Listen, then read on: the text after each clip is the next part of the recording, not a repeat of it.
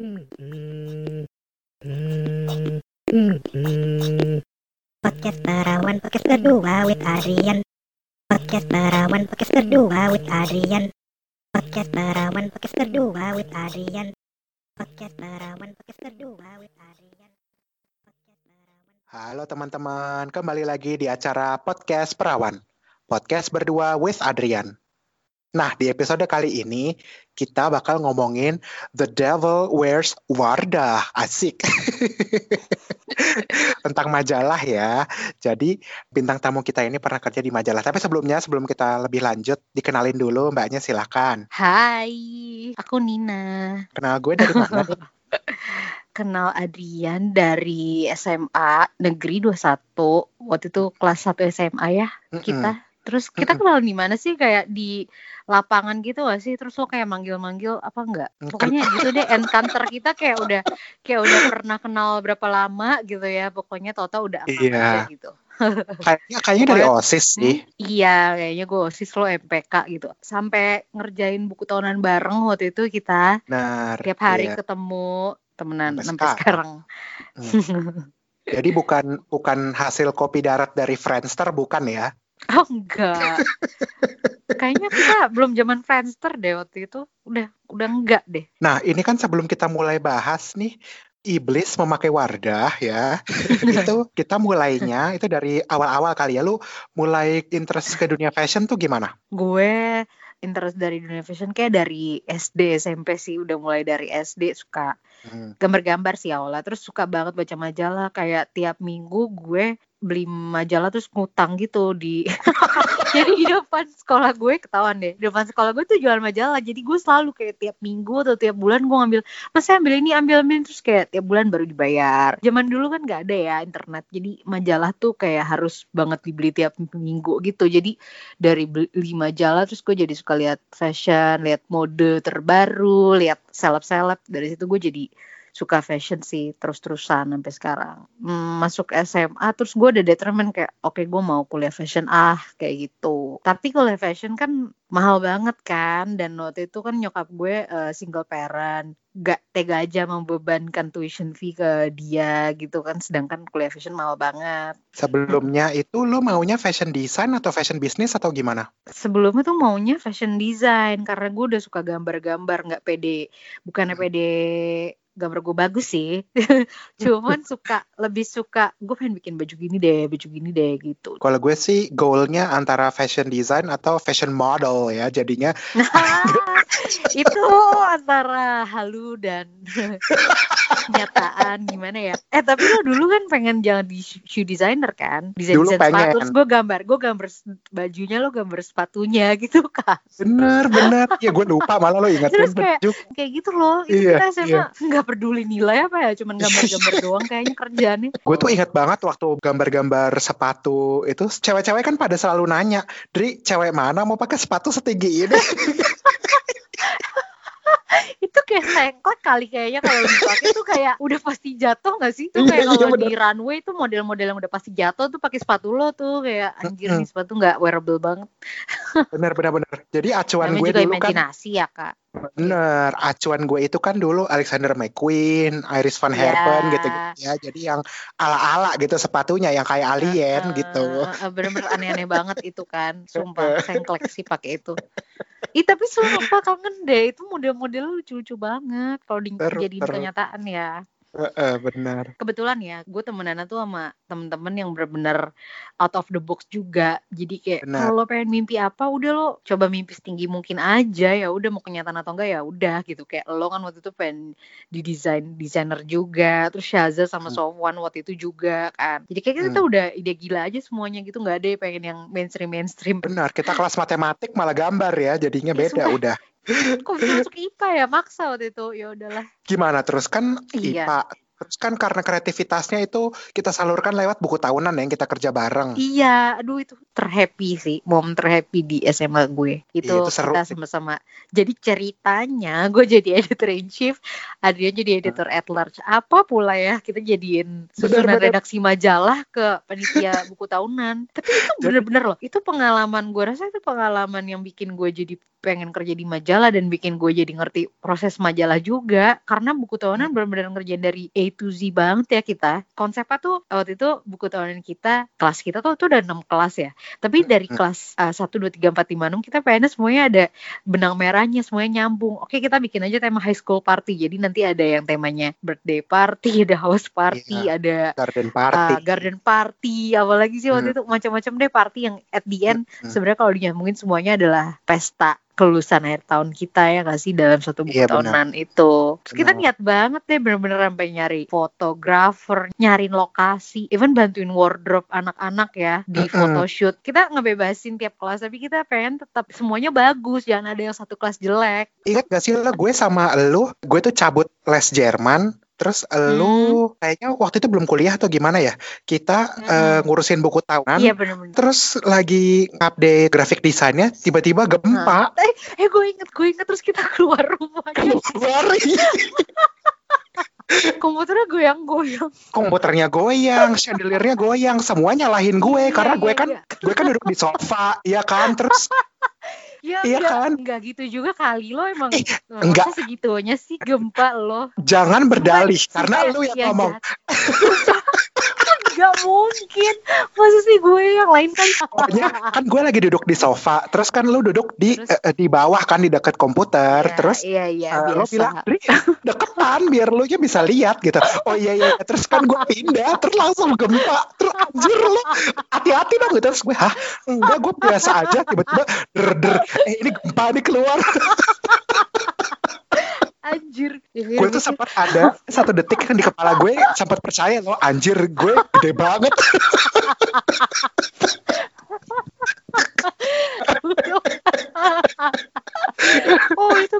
Terus akhirnya nyadar gempa gimana ya waktu itu ya keluar terus. Si si graphic designer kali ya Ini gempa gempa Ibunya kalau nggak salah kan dia tinggal masih di rumah orang tuanya kan. Iya iya iya iya iya. Iya. Yang Ah, tiap kita kalau ke rumahnya kayak minta minum sirup gitu Iya. Soalnya sirupnya enak Sumpah Aduh. Sampai sekarang gue masih keinget itu rasa sirupnya enak. Terus pas pas pas kita udah lama gitu kok nggak ditawarin minum ya? Terus kayak kita kayak glok glok. Kayak perebutan nelan emang kedengeran nih lo mm, mm, glok gitu Kan tadi udah bahas nih buku tahunan ya kan. Mm-mm. Eh, itu nyambung-nyambungnya gimana? Ke kuliahnya nyambung apa enggak? nggak nyambung sama sekali sih. Jadi kan karena tadi gue bilang kayak kuliah fashion kan mahal banget ya di luar ataupun di dalam negeri. Akhirnya gue berpikir yaudah deh gue kuliah nyerempet-nyerempet mungkin kuliah seni nih. Waktu itu apply ke ITB kan negeri ya lebih lebih affordable daripada Jangkau. swasta. Tapi kan namanya hidup kan nggak bisa ya cuman punya satu plan. Gue harus ada plan B, plan C, plan D. Kalau gue gak keterima gimana? Ya udah akhirnya gue apply juga tuh di negeri. Waktu itu gue apply di Unpad di eh, hukum Unpad. Karena di Mm-mm. sisi lain selain gue suka fashion gue juga berpikir waktu itu gue tuh pengen deh kerja yang kayak di UN waktu itu mimpinya di atau Hmm. di Kemenlu atau di badan-badan UN kayak WHO atau UNICEF yang kayak gitu-gitulah gue pengen yang kayak gitu-gitu karena Mm-mm. pengen kerja globally gitu. Terus akhirnya gue berpikir apa ya yang bisa mencapai mimpi gue yang lainnya juga. Ya udah gue apply ke hukum karena hukum itu ada hukum internasional juga kan. Eh tapi ternyata eh, Hmm. ITB-nya nggak keterima gitu. Iya, itu Waktu sedih itu sedih juga sih, sedih Hmm. banget gue sampai nangis. Soalnya ya gila gue sampai les-les tiap minggu gitu kan. Karena gue kayak sepengen itu. Gimana sih namanya pengen banget. Tapi ya udah gue mau gimana lagi, gue udah apply dua kali nggak keterima. Dan gue nggak pengen terus gue jadi udah deh kuliah apa aja fashion lalala, tapi nggak maksimal bukan yang gue pengen kan Apalagi Dan- ujung-ujungnya lo ketemu calon Mm-mm. suami ya di situ. Yo, iya bener. Betul. Jadi itu kayak apa ya? Udah Blessing in disguise lah ya. Aja gak sih? Bener blessing in disguise. Jadi kadang-kadang ya apa yang kita nggak pengen tuh sebenarnya udah diatur sama Tuhan kok. Ini udah jalan terbaik lo gitu. Eh tapi ternyata gue happy banget di udah nih. Setelah lulus gimana tuh? pas setelah lulus gue sempat apply apply law firm. Gue nyoba waktu itu CPNS tapi nggak lolos. Waktu itu gue sampai skripsi gue ini loh dari saking gue masih tertarik dengan fashion skripsi gue Hmm. itu tentang yang berhubungan dengan fashion nih. Apa ya? Gue baca baca waktu itu ada namanya jurnal fashion law gitu website. Ternyata jadi bisa dikombin nih dua hobi gue fashion dan law. Terus akhirnya pas lulus gue apply apply law firm. Pokoknya waktu itu kayak agak lama deh prosesnya sampai waktu itu gue kayak terlibat pembicaraan serius dengan Satya, terus teman-teman gue juga, terus gue lihat tuh senior senior gue yang di law firm kayak kerjanya tuh bisa dari pagi sampai pagi gitu. Oke Iya. lah gajinya gede, tapi can I live with that kind of Lifestyle um, ya. lifestyle? Gue nggak tahu sih. Si Satya nanya balik, lo pengen hidup yang lo dapet duit banyak, kerjaan lo sukses, tapi lo nggak punya waktu buat diri lo sendiri atau kejar mimpi lo yang lain, atau lo pengen kerja di dunia yang memang lo suka dan bisa bantu lo mencapai goal lo itu meskipun dengan- nggak dengan materi gitu. Ngerti kan? Mungkin gue bisa kejar mimpi gue dengan cara lain yaitu dengan pengalaman atau dengan network. Terus akhirnya Iya. gue ya juga sih. Ya mungkin gue harus coba juga sih kerja di dunia fashion kalau emang itu uh, lu. gue dari dulu akhirnya gue coba tuh waktu itu gue apply ke beberapa fashion retail karena gue berpikir apa ya gue gue waktu itu tertarik banget dengan fashion retail gitu karena Mm-mm. eh mungkin gue lihat lo juga ya waktu itu kerja di Hermes kan Gue duluan di Hermes ya baru lo masuk. kalau nggak salah Hmm. iya. Kayaknya seru deh gue kalau kerja di retail gitu gue pengen tahu aja gimana sih kerjanya retail fashion retail fashion bisnis gitu. Akhirnya apply dan keterima lah di MAP waktu itu di salah satu butiknya. Gue jadi visual merchandiser. Ternyata pas gue masuk itu sama sekali nggak yang kayak gue bayangin. Dan gue nggak cocok dengan ritme kerjanya nggak cocok dengan pace-nya. Iya nggak Krisis identitas nggak lo? Wah banget sih karena Iya. pas lulus itu temen-temen gue ada yang di law firm, ada yang di perusahaan mana. Terus gue mempertanyakan juga keputusan gue sih pada waktu itu. Ya udah nggak harus gue lulus kuliah terus gue jadi di law firm atau apa kan enggak. I decide my own destiny asik gitu. Terus tapi ternyata pas masuk retail gue kurang cocok karena kerja di retail itu nggak fleksibel dengan apa shift shiftan yang bisa shift malam bisa shift pagi kadang. Jadi gue pulang malam terus besok pagi juga. Sama aja kayak kerja di law firm. Nggak sama Iya. sih. Cuman gitulah. Ya gue kan pengen tetap punya ada waktu buat keluarga gue buat gue gitu kan buat me Hmm. time dan yang lainnya. Terus weekend gue kerja. Ya udah terus akhirnya gue cuman bertahan dua bulan gitu. Sebulan dua dia dua bulan lah. Yang salah itu bukan posisinya, bukan perusahaannya, bukan kerjaannya. Lu aja yang salah mikir kalau image di kepala lu sama kerjaan itu. Iya, iya jadi menurut Gue gue bikin disclaimer kayak gitu kalau- soalnya lu takutnya ntar dituntut sama MAP. Oh, maaf ya, Ya maaf kan? ya. enggak lah, gue gue yang salah. Jadi ini pelajaran aja sih menurut gue kalau kita mau apply kerja, Hmm. it's okay to ask what is your uh, job desk, your actual job desk gitu kan. Mm-mm. Gue waktu itu nggak nanya, tapi ternyata memang job desknya nggak nggak yang kayak gue pikirin. Jadi menurut gue kalau lo pengen apply kerjaan yang gak sesuai dengan background lo, lo tanya juga lo pastiin yang jelas gitu. Job desknya ngapain sih? Dari pagi sampai malam gue ngapain gitu. Jadi nggak salah kaprah lah gitu. Kaprah, Yaudah akhirnya gue iya. keluar. Maaf ya, aku nggak kuat. ya udah.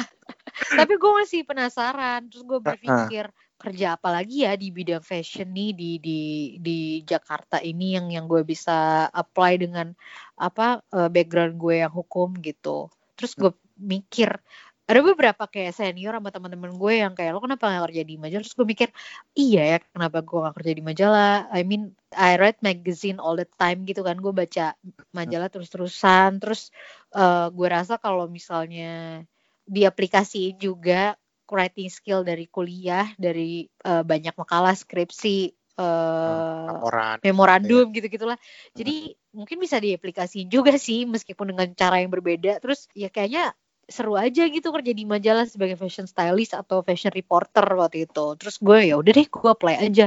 Gue apply tuh ke dua company media company besar lah di Indonesia. Sebutlah company A dan company B ya. Yang A itu yang akhirnya gue kerja di situ. Hmm. yang B ini yang uh, gue apply juga. Terus pertama kali itu application pasti kan CV waktu itu gue nggak ada orang dalam sama sekali sih. Jadi ya udah gue apply, aja. Gue cari Tembus di website. Iya gue cari di website apa emailnya terus gue apply aja gitu. Terus pertama kali itu habis eh, CV CV di prof interview dengan HRD dan Hmm. ini tuh on prosesnya tuh ongoingnya barengan gitu loh. Jadi gue interview HRD A habis itu HRD yang B gitu. Kayak Hmm. berbarengan. Terus abis interview dengan HRD, gue interview dengan user, which is kayak bos gue lah gitu. Nih, di company A dengan bos, tapi yang di company B gue disuruh styling test dulu. Jadi Hmm. company A ini nggak ada styling test, cuma ada writing test. Ah, oke. Hah. Nah, yang di company B dulu lah ya, kan ada styling test nih. Terus gue kaget, hah ada styling test gimana? gue kan nggak pernah disuruh ini, disuruh siapin bawa baju, terserah baju yang lo punya aja buat styling, terus lo bawa makeup sendiri, nanti lo dandanin modelnya kita siapin di sana, lalalala gitu kan. Terus ya udah gue pin gue bawa aja baju yang gue punya yang gue punya di lemari sambil pinjam juga sih beberapa dari teman gue waktu itu yang oke lah gue bawa sepatu bawa makeup seadanya seadanya banget lah ya waktu itu juga zaman lulus kuliah makeup nggak banyak kan. Iyalah. Terus gue nggak gue nggak paham sih. Gue pikir gue tes sendiri. Pas gue nyampe di sana ternyata gue tes berdua sama seorang cowok gitu. Cowok ini pada akhirnya sekarang itu tuh jadi kayak celebrity stylist gitu Dri. Jadi waktu itu dia jadi stylist di TV ya kan kalau di TV pasti otomatis nanti jadi styling seleb gitu Iya. kan. Terus Hmm. gue ya gue cuma bawa tas adanya terus dia bawa koper. Kok dia bawa koper dua dan dia bawa makeup artis temennya. Aduh anjir gue nggak bawa makeup artis. Gue cuma bawa makeup seadanya. Terus gue udah kayak Mm-mm. ya udah santai aja optimis positif gitu kan. Terus eh, gue make upin modelnya sendiri dengan baju Mm-mm. seadanya. Terus gue ya udah gue gue foto duluan dengan baju seadanya. Terus disuruh bilang temanya photoshootnya nih apa temanya? Terus kira-kira pokoknya temanya dan eh, kayak outline ceritanya kayak gimana kayak gitu waktu itu kayak ada kalau nggak salah dua tiga outfit deh dua tiga looks gitu terus habis itu gue udah saya foto terus gue lihat dia foto Bo, dia kan gue mungkin cuman kayak pakai hmm, cocktail dress digabung sama blazer, belt, heels ya gitu-gitulah. Terus Mm-mm. hmm, ready to wear bajunya. Dia gue lihat modelnya, dia pakai long gown, terus kayak dia di tangga gitu, dia pinjem baju ternyata dari desainer Billy Chong. Ya yang ball gown yang panjang-panjang gitu. Gue udah mati gila ini udah ini udah representatif majalah ini banget lah Terus gue Heeh. ya bye gak apa-apa kok gue gak diterima gue ngerti kok gue sih berusaha buat to be nice dan ya berusaha Wajar kayak, aja lah, "Oke, be yourself siap lah ya." belajar iya be yourself aja tapi ternyata yang waktu itu dipanggil tuh gue gue dilanjutin Mm-mm. alhamdulillah ya gue nggak ngerti. Terus pokoknya gue dibilang eh iya nih ada interview lagi dengan user gitu. Tapi pada saat gue dipanggil untuk eh, interview dengan user ternyata gue udah diterima juga di company A ini duluan alhamdulillah Halo teman-teman, jangan panik, jangan kaget. Ini cuma selingan aja buat ngingetin kalau kalian suka sama episode yang ini, silahkan juga dengerin episode-episode yang lainnya. Terus juga jangan lupa follow kita di Instagram dan di Facebook di @podcastperawan @podcastperawan. Lanjut. Oke, ke company A. Jadi company A ini waktu itu gue dipanggil interview dengan user sekaligus writing test. Waktu itu gue deg-degan juga sih soalnya waktu itu gue di interview sama bos gue cewek dan waktu itu ada cowok. Waktu itu gue nggak tahu dia siapa, tapi ternyata dia adalah yang Ah, akhirnya menjadi bos gue. Jadi ini eh, gue sering banget nih lihat namanya di majalah kan waktu itu. Benar. Sering banget sa- saking seringnya mungkin baca majalah gue jadi tahu tapi gue nggak tahu mukanya karena memang dia eh, nggak suka difoto gitu. Terus jadi waktu pada saat gue interview gue lihat nih orang edan gaya banget sih. Dia bener-bener mungkin waktu itu gue bisa deskripsiin bajunya dari atas sampai bawah. Mungkin dia kayak pakai semacam kayak Yoji Yamamoto atau Comme des Garçons kayak gitu gitulah baju-baju Japanese Japanese gitulah Dri yang Iya. ajaib banget nih orang pasti stylish lah. Tapi gue nggak tahu dia siapa. Terus Siapa? gue di interview dua orang itu. Terus deg-degan banget soalnya nanyanya ternyata deep banget. Tanyanya kayak hmm, kamu backgroundnya apa? Kamu suka oke lah itu ya. Terus kamu suka fashion kenapa? Terus oke emang sekarang musimnya lagi apa sih? Gitu. Musimnya waktu itu lagi spring spring summer. Terus Hmm. desainer favorit lo siapa? Dan Mm-mm. kenapa? Gitu. Terus emang tren di musim ini tuh apa? Gitu. Misalnya gue waktu itu Mm-mm. bilang iya nih tren tren musim ini lagi geometrik nih. Emang geometrik tuh apa? Gitu. Terus lo coba bisa bilang nggak eh, brand baju di Indonesia yang sesuai dengan uh, tren itu gitu. Jadi bener-bener uh, menurut gue interviewnya itu application lo gimana sih tentang tren ke styling Iya. nanti. Jadi ke pekerjaan gue nantinya gitu. Terus Hmm. lo juga harus tahu brand, harus sering-sering window shopping juga gitu kan. Terus tahu juga selebritis yang sesuai dengan uh, dengar nggak suara anak gue? Iya dengar. tahu juga tahu juga seleb yang sesuai dengan brand dan image majalahnya terus isi majalahnya tuh apa aja sih? Terus mereka nanya kayak rubrik apa sih di majalah yang lo suka? Kayak gitu-gitu. Dan pada saat itu mungkin karena gue memang suka banget fashion dan gue sering baca majalah gue menganggap itu kayak conversation yang pleasant aja. Kayak gue sama lo nih ngomongin fashion ya seneng aja gitu ngomong gitu. Jadi Ya. gue nggak deg-degan iya. Tapi di sisi lain juga gue seneng oke I know about it lah gitu. Jadi gue ngobrolin Ah, itu. Ya udah jadi santai nggak yang yang deg-degan gimana. Terus Mm-mm. abis itu baru writing writing test. Nah di writing test itu gue disuruh nulis soal fashion dan beauty kayak translate gitu artikel. Penting lah ya buat tahu kemampuan English skillnya kita. Terus kayak disuruh bikin tema photoshoot. Gue tuh pengen bikin tema photoshootnya apa terus nanti frame-framenya apa aja.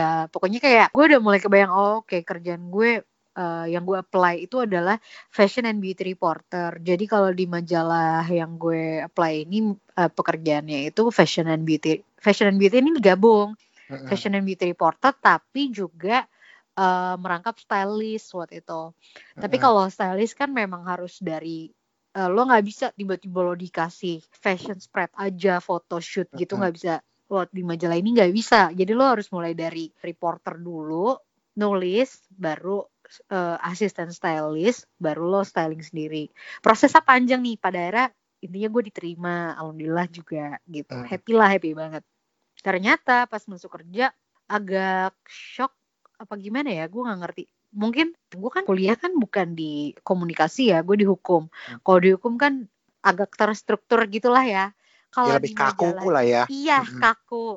Kalau di majalah tuh nggak kaku gitu. Ternyata banyak banget pekerjaan gue. Intinya adalah kalau kerja di majalah itu lo create konten dan konten itu ada di majalah, eh, digital juga, Instagram juga, terus di Twitter juga waktu itu ada Twitter dan YouTube juga gitu. Jadi banyak banget kontennya. Jadi untuk create konten, gue harus datang liputan, liputan-liputan fashion, liputan beauty buat nulis di salah satu rubriknya gitu kan. Jadi Iya. terus selain datang ke liputan juga gue bikin photoshoot dan photoshootnya tuh udah banyak. Ada photoshoot fashion spread yang khusus fashion, ada photoshoot profile dengan profil misalnya kayak influencer atau artis-artis gitu. Terus eh, juga create konten misalnya bikin video. Pas gue baru masuk, gue bersyukur banget sih waktu itu gue langsung desain untuk jadi asisten stylistnya Mas. Jadi waktu itu Ah, ya waktu itu gue gue thankful banget sih karena kerja jadi asistennya gue dapet banyak ilmu banget dan network. Jadi bisa banyak banget. Gue kadang bisa ngerjain sampai 10 artikel gitu di dalam sebulan dan gue agak shock karena men ternyata banyak banget ya dan kadang gue harus multitasking banget. Gue harus bagi pikiran Iyalah. banget. Kadang kan gak semua orang kayak gitu ya. Gue harus nulis nih, gue harus tulis semuanya. Gue lebih organized. Photoshoot ini apa yang kelar, apa yang belum. Lo bayangin aja kalau di majalah kadang lo harus photoshoot. Photoshoot itu kan minjem barang tuh nggak bisa cuma dua hari. Eh nggak bisa cuma sehari. Eh, kadang Hmm. minjem barang tuh bisa sampai 10 toko, 20 toko even. Hmm, Wah, jadi gila. kayak Sekaligus itu ya. Iya, jadi kalau dipikir-pikir lagi gila juga sih dulu gue. Gue kerja dulu kayak empat tahun lah di majalah. Dan menurut lo itu suka dukanya apa tuh kerja di majalah? Ada highlightnya apa, lowlightnya apa? Highlightnya banyak banget sih, kayak ternyata mimpi gue buat kerja di luar negeri, maksudnya ke luar negeri gitu tuh masih bisa kesampaian kayak liputan ke luar negeri. Karena kita di majalah itu sering banget diundang sama brand fashion atau brand beauty ataupun tourism buat liputan ke luar negeri dan itu macem-macem banget dari Asia, Eropa atau even Amerika ke New York Fashion Week juga bisa ke Paris Hmm, Fashion Week, ke ya. London Fashion Week. Kebetulan gue waktu itu belum dapet ya kan. Eh, Hmm. ya ampun dia pakai anaknya pakai ngomong. Saga diem dulu lagi Eh, nggak apa-apa, nggak apa-apa. Nggak apa-apa ya? Malah masak. Oh, eh. lucu-lucu ya. Tuh, jadi ya memang yang- namanya. Heeh.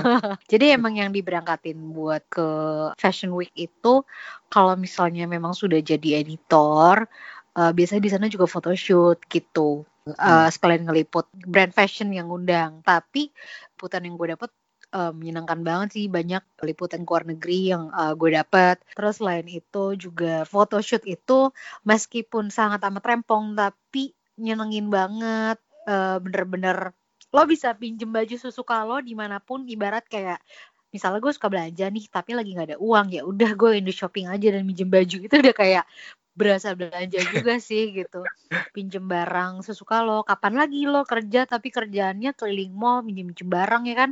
Kapan lagi lo kerja tapi tiap hari kerjanya browsing browsing baju terus nulis nulis tentang hal yang lo suka tentang dunia beauty dunia fashion. Terus ketemu banyak orang yang menarik yang menyenangkan banyak profil yang apa ya network juga yang yang berbeda-beda personality berbeda apa background. Pokoknya menyenangkan deh menurut gue kalau down highlightnya itu apa ya Capek itu ya. tadi, capek banget. Kadang-kadang kayak lo photoshoot nih tapi lo harus ngerjain artikel juga apalagi kalau lagi deadline kayak gitu. Terus photoshoot itu hal yang menyenangkan tapi juga kadang nightmare buat gue karena bayangin aja lo harus minjem tadi kan gue bilang kadang-kadang kalau photoshoot itu kita harus minjem 20 brand bisa Mm-mm.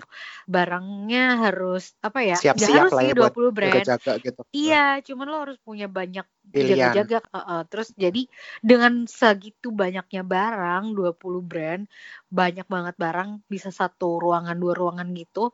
Kadang ada aja yang yang gimana sih? Kadang eh, lo nggak sengaja, misalnya kalau nggak sengaja rantainya ada yang jatuh, terus ada belt yang nggak sengaja kena scratch dan lalalala sebagainya lah.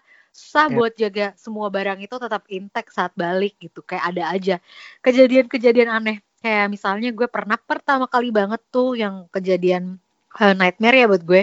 Waktu itu gue lagi ulang tahun. Terus photoshoot jadi lantai si studio yang dipakai ini itu tuh aspal dan di aspalnya itu tuh kayak ada retakan gitu Dri.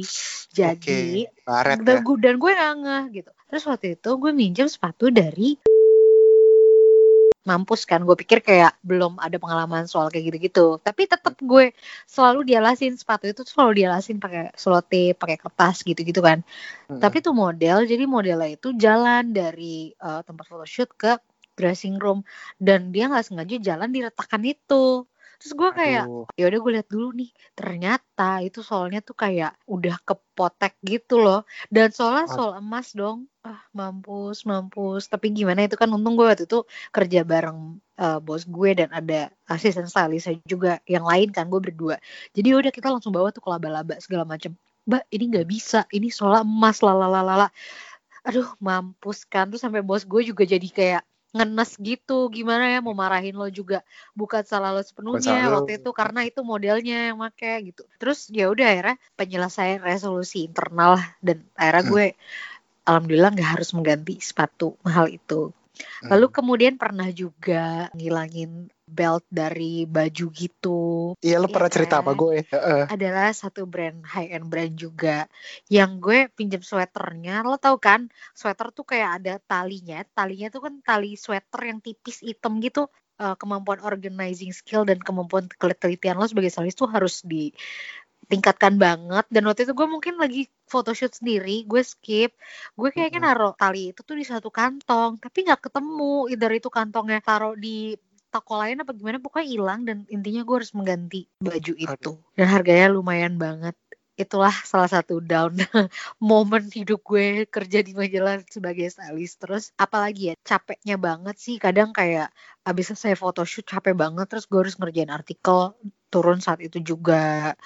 Oh ya kalau photoshoot pusingnya juga. Kadang kayak tiba-tiba makeup artisnya nggak bisa hamin satu atau modelnya tiba-tiba hari H nggak bisa atau tiba-tiba lokasi yang kita pengen tuh hujan. Pokoknya bener-bener banyak rintangan lah ya kalau misalnya photoshoot itu dan kita harus punya plan B, C, D, even sampai Z, Hmm. even sampai Z lo juga harus punya plan. Jadi kalau misalnya ini nggak bisa lo harus cari yang lain dan itu harus secara cepat. Jadi kemampuan organizing dan kemampuan lo buat mikir cepet juga harus bagus. Nggak kalah Iya, sama inilah ya, eh, emergency room dokter lah ya. nggak kalah kak. Ini bener-bener, ya kan baju baju misalnya rusak lo harus jahit saat itu juga atau bajunya kegedean lo jepit atau pernah tuh waktu itu gue modelnya DBD terus gue harus ganti model lain terus Anjir. ganti lokasi. Aduh itu bener-bener gila sih kalau dipikir-pikir gila. Cuman selesai photoshoot tuh rasanya puas gitu. Apalagi kalau hasil photoshootnya bagus. Begitu. Uh, salah satu momen yang menyenangkan juga misalnya gue datang liputan nih. Terus kan kadang suka ada door prize, door prize gitu kan.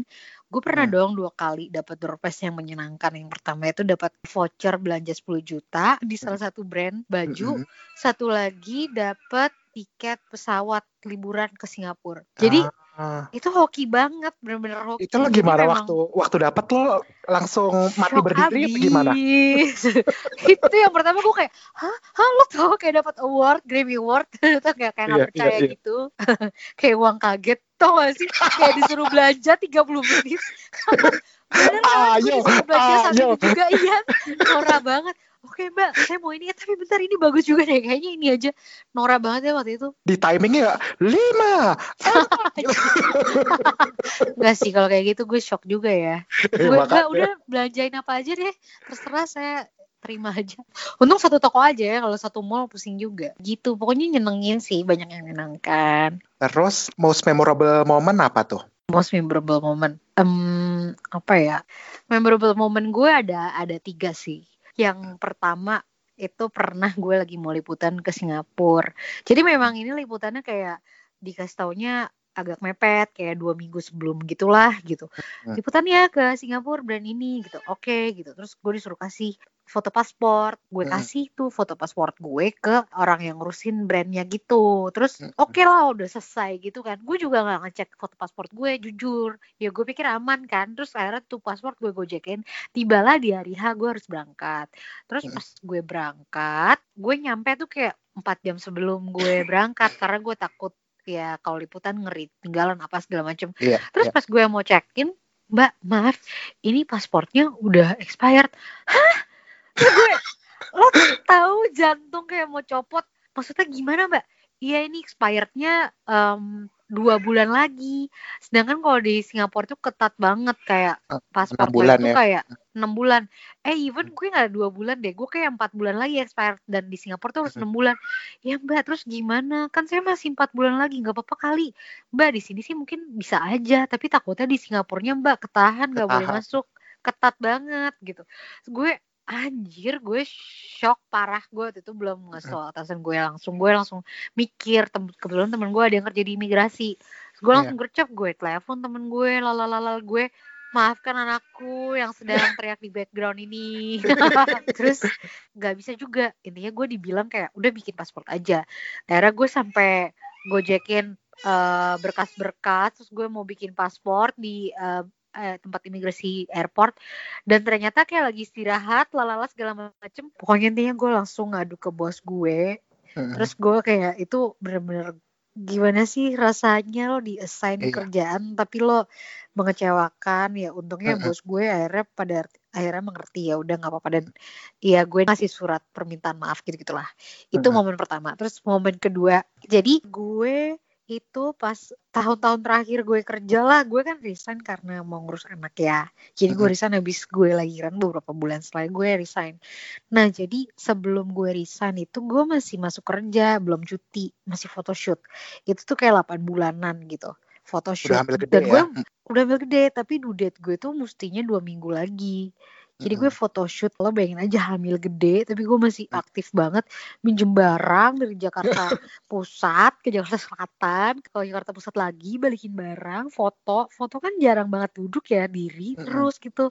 Terus kayak meskipun kayak gitu gue udah ya udah santai aja gue. Jalan-jalan ke sana kemari dibantuin temen gue juga sih. Tapi bener-bener itu aktif banget itu kayak empat hari gitu. Terus hari Iya. kelima itu gue mau cek doang ke dokter. Karena gue pikir kan gue lahiran masih dua minggu lagi kan Hmm. kayak mungkin cutinya masih minggu depan gitu lah. Terus gue pas ke dokter dicek lo lo lo lo lo, ini kenapa ya?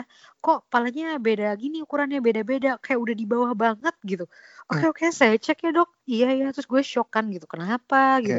Soalnya gue nggak ngerasa apa apa nih. Terus pas dicek lo lo lo lo lo ini udah pembukaan lima. Gitu. Gue kayak, "Hah? Gak mungkin dok, gak mungkin, gak mungkin. Saya nggak sakit apa-apa dok. Gue juga, gue panik banget. Kayak gue belum nyiapin apa-apa dong. Gue habis selesai Iya. photoshoot capek banget. Gue belum nyiapin apa-apa terus kayak ini udah pembukaan lima cepetan masuk ruang bersalin. Gue shock banget. Untung gue ditemenin suami gue waktu itu, ditemenin mertua. Terus kayak anjir ini pasti gara-gara gue empat hari jalan-jalan ke sana kemari terus nih bayi, nih bayi. Iya, jongkok diri, jongkok diri. Nih bayi jadi kayak kedorong-dorong ke bawah kali ya. Kayak mau nggak mau nyari jalan keluar. Ya udah kak abis itu akhirnya gue dua hari kemudian gue brojol. Thanks to thanks to photoshoot Jadi terlahir fashionista ya itu ya. oke iya bener. Akhirnya anak gue sekarang suka pose kalau tidur. Momen ketiga momen paling konyol yang nggak bisa dilupakan. Jadi kalau di rubrik majalah gue tuh ada photoshoot model-model cowok gitu cuman pakai boxer atau celana pokoknya gitu gitulah Nah, terus bos gue ini waktu itu ide pengen apa model topless, tapi ceritanya dia kayak abis diciumin cewek gitu di seluruh badannya. Bekas lipstick Terus waktu ya. itu iya, waktu itu gue di, lagi di ruangan karena gue waktu itu nggak asis dia, asisnya beda lagi. Tapi dia Mm-mm. kayak butuh bantuan banyak cewek nih gitu. Terus dipanggil lah cewek-cewek. Soalnya gue bertiga deh sama temen gue waktu itu. Terus cepetan kalian pakai lipstick. Kenapa mas? Ya pakai aja gitu. Terus itu ada model cowok lagi topless, kalian cium-ciumin ya seluruh badannya. Siap. oh oke oke terus gue kayak kikuk kikuk gitu kan terus akhirnya temen gue dua ini dicoba nyium tapi kok ini kok nggak nggak bagus ya hasil ciuman Ah. kalian kayak tipis dan nggak nempel. Paling bagus punya Nina nih. Terus akhirnya gue disuruh nyium di seluruh badannya itu awkward banget. Awkward banget. Awkward tapi ya udah deh dinikmatin aja Anjir. ya udah Untung gue nggak- Heeh, untung gue nggak ikut timnya ya. Hmm, mungkin kalau ada lo ya yaudah pas saya siap kok seluruh badan Nah, sampai dari atas kepala sampai bawah kaki juga saya juga nggak apa-apa ntar aku pindah dengan Bismillah langsung. ya gitulah hidup saya ya Iya. Ntar modelnya balik lagi ke kantornya. Mas, mas saya mau nuntut ini si stylistnya. Gara-gara dia dicium-cium saya kena cacar ular. gue sarang penyakit kali ya? Aduh kesian. Podcast Barawan Podcast berdua with Adrian. Podcast Barawan Podcast berdua with Adrian. Podcast Barawan Podcast berdua with Adrian. Podcast Barawan Podcast berdua with